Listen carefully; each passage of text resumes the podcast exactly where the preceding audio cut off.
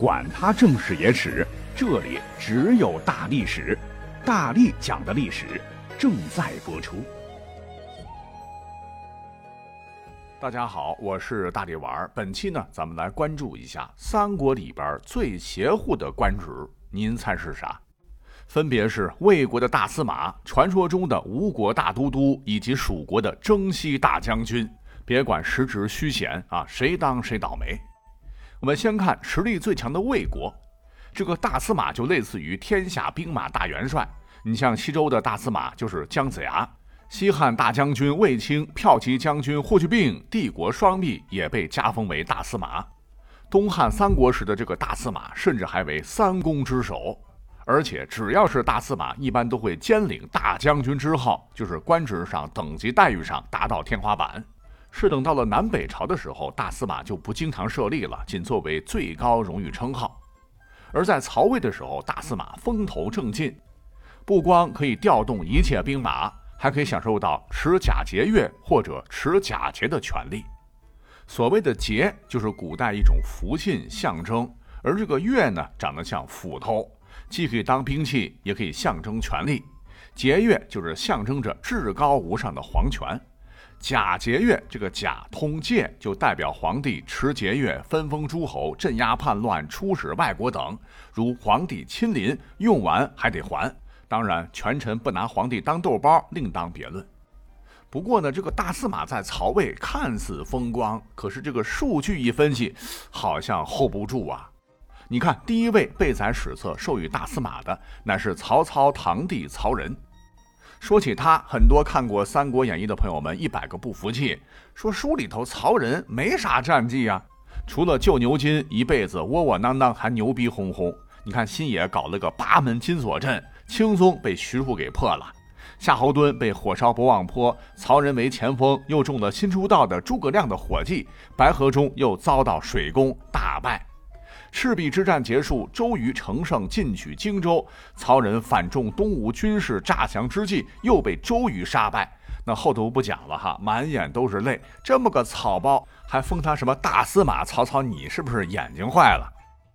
当然不是啊，曹操势力好着呢，那是小说里故意抹黑人家曹仁。历史上，曹仁乃是一代名将，骁勇善战，屡立战功，鲜有败绩，乃是曹魏排第一的猛将，也是宗室将领中战斗力最强的悍将。什么许褚、张辽、夏侯惇等人都得靠边站。他年轻的时候跟随曹操征战四方，破袁术，攻陶谦，擒吕布，败刘备，官渡之战立下汗马功劳。赤壁之战后，镇守江陵，击退周瑜，又督诸将守潼关，破苏伯、田银于河间，灭侯音于宛城。襄樊之战中，誓死镇守樊城，挡住了关羽的围攻。曹丕称帝即位之后呢，曹仁因为功勋卓著，拜车骑将军、都督荆扬、益州诸军事、荆州刺史，晋封陈侯。第二年，曹丕又拜曹仁为大将军，迁大司马。但曹仁哪里知道，这个大司马光环加持之下，常胜将军的他却即将迎来少有的败绩。说是在黄初四年（公元223年），曹丕亲率各路大军伐吴，派曹仁率步骑精锐数万进攻吴之如须。吴方主帅朱桓仅有五千兵马。这个朱桓名头不大，但初生牛犊不怕虎，打仗很有想法。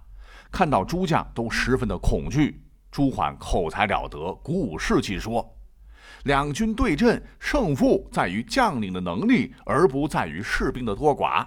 曹仁千里跋涉，人困马乏，而我们城高墙厚，南临大江，北靠山陵，易守难攻，完全可以以逸待劳。曹丕率举国之力前来，尚不用忧虑，更何况如今来袭的只是曹仁这厮呢？”哈！众将士听罢，连连称道：“准备力战。”朱桓先是伪装示弱，引诱曹仁来攻。曹仁果派其子曹泰是突袭如须城，又派遣将军长雕、都领诸葛虔、王双等人乘船袭击中州，想打蛇打七寸。这里呢，正是朱桓部众家属之所在。曹仁自个儿则亲率一万人留在后方做后援。老将想的挺好，可是兵力也被分散。朱桓早已料到攻击方向，据守城池，大打消耗战，其中优势兵力个个击破。先大破轻敌的曹太，再用火攻烧得曹太一败涂地，又转攻进退两难的长雕，一战杀得曹魏是溃不成军。斩长雕，擒王双，曹仁遭到重创，进攻的部队几乎全军覆没，曹仁损兵折将，只得撤回。军旅生涯遭到最耻辱的一败。不久之后，这个曹仁就郁郁而终，时年五十六岁。这时当大司马还不到一年。但这个大司马的位置也不能空着呀。在公元二百二十六年，魏明帝曹睿继位，曹操祖子一代名将曹休被任命为大司马。哎，说起来，曹休也是一号英雄。讨伐董卓时，便跟随曹操，勇猛突进，势不可挡，被称为千里驹。曹操待他如同亲子，命他率领精锐中的精锐虎豹骑。汉中之战时，正是曹休识破了猛张飞之计谋，大败吴兰。曹魏建立后，又镇守曹魏东线，都督扬州，多次击破吴军，名震江东，让孙权是头疼不已。他接任曹仁，成为曹魏军队的最高统帅。当之无愧，但这个大司马就像个魔咒一般，仅仅过了快两年，石亭之战被东吴的陆逊突然袭击，斩杀士卒万余，丢弃军械车马无数，又被孙权堵住退路，是进无可进，后有逃兵，剩余人马是叛逃的叛逃，逃跑的逃跑，十万大军转眼间是溃不成军，不到两成了。幸亏有一小股的曹军误打误撞跑到了东吴军的后方，被误以为是曹魏主力，东吴撤军。否则，已经遭受毁灭性打击的曹休必定束手就擒。那如此狼狈，突围的曹休是残恨不已，气急攻心，居发于背，突然离世。哎，说起这个被拘，那很多古代名人就因此丧命哈。其实现代医学那就是个脂肪瘤之类的小疾，开个刀，吃个消炎药就好了。可那个时候没有抗生素哈，基本就挂了。再如明朝的开国元勋徐达，哎，就是这么挂的。而根据最近的考古发掘，曹休的墓穴测定，曹休死的时候应该是享年五十一岁。这可好了哈，没几年连挂两大司马。但是呢，被曹操收养，力大勇猛，也被授予虎豹骑的曹真，他不信邪啊！这位名将战功彪炳，魏明帝曹睿即位后，拜大将军，晋封少陵侯，后率军抵御蜀国诸葛亮北伐，最终让诸葛亮抱汉五丈原。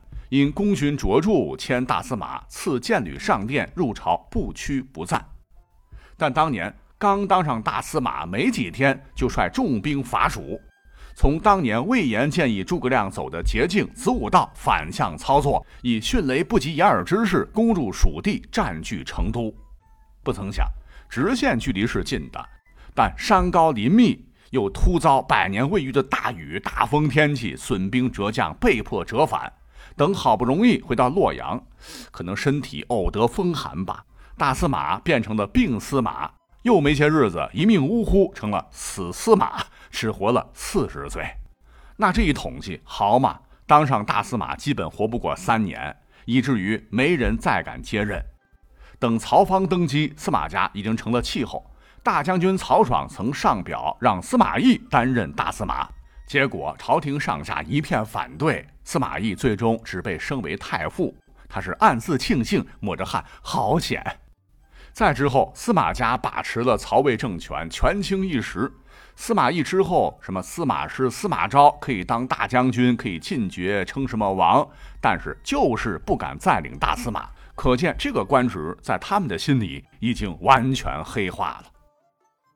那讲完了曹魏，我们再来看一看网上盛传的说三国东吴对标曹魏大司马的，乃是小说演义中名头响亮的大都督。哎，这个大都督那真是独独独。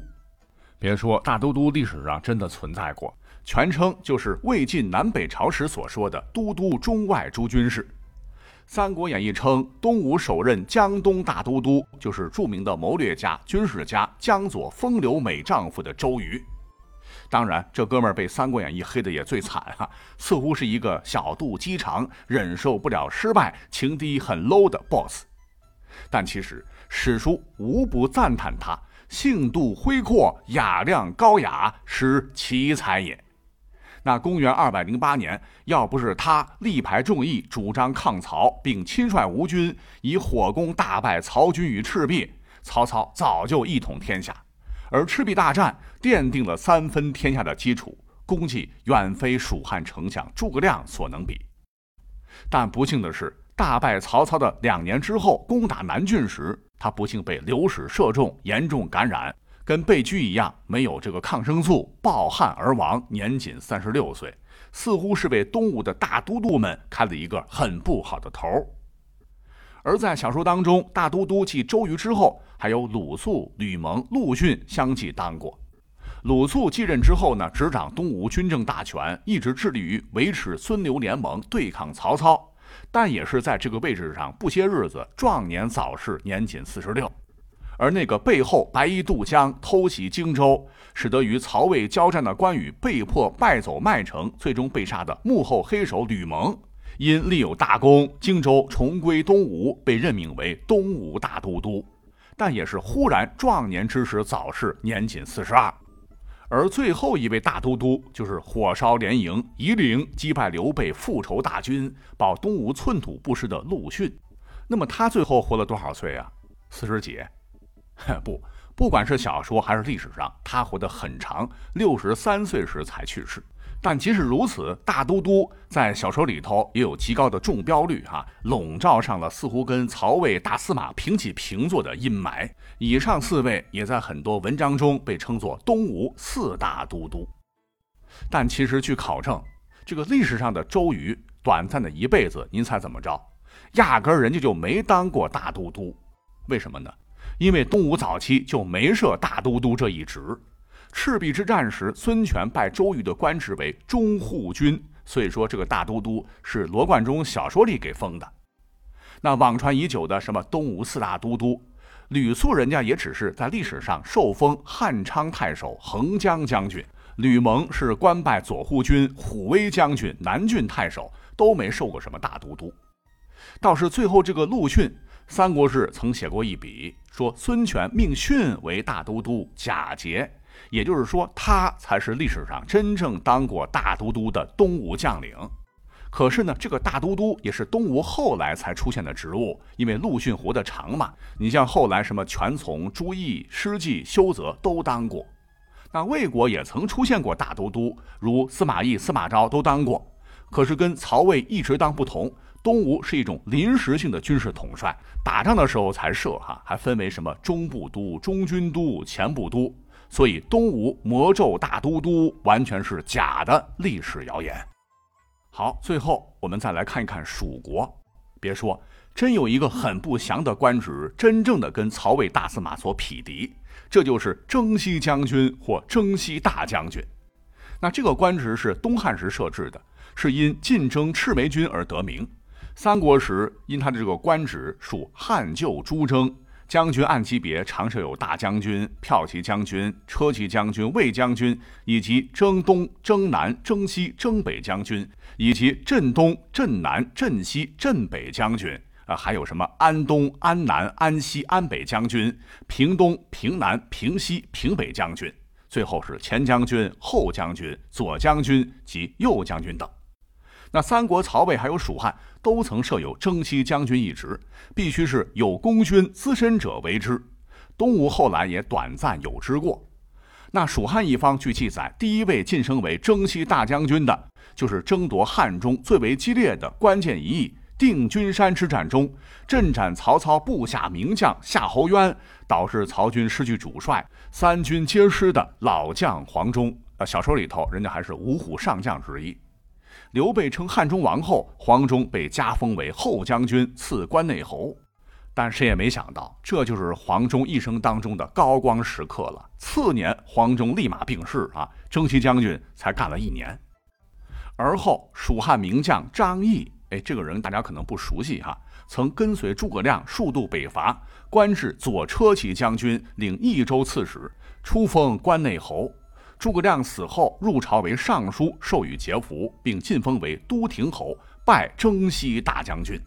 在北伐路上，那作为过来人，张毅认为咱蜀国国小民疲，不应再滥用武力，跟姜维当朝争辩，也算是耿直之士。但是等刘禅成都迎降之后，张毅随这个魏将钟会回到成都，没想到钟会不服司马昭，勾结姜维，密谋造反，图谋据蜀自立，导致成都大屠杀。张毅在变乱中为乱兵所残杀，下场也是极其的凄惨。但说实话哈，最惨的征西大将军还不是他，而是蜀汉一代名将魏延魏大将军。这《三国演义》里头说他脑后有个反骨是完全胡扯哈。历史上他对刘备对蜀汉是非常忠诚的。刘备当年攻下汉中，独挡一方，誓死追随，他的功劳是极大。刘备即皇帝位，拜镇北将军，后又随同诸葛亮北伐，拜凉州刺史，封都亭侯。曾在阳西大破曹魏悍将费尧和郭淮，被提拔为前军师、征西大将军。但谁曾想，厄运也是随之而至。他不久提出了历史上争议极大的子午谷奇谋，想率师从捷径子午谷穿崇山峻岭，闪击关中，直捣黄龙，攻取洛阳，仿效韩信一剑封侯。但是遭到谨慎的诸葛亮的强烈反对。后来曹魏那个大司马曹真不是反向操作吗？结果玩崩了，身死。哈，看来诸葛亮是对的。虽说魏延作战勇猛，但 IQ 不高，他性格孤傲，与长史杨仪不和，相互争权。魏延失败，被马岱所追斩，一灭三族，还被污蔑说脑后有反骨，背负了一千八百多年的骂名。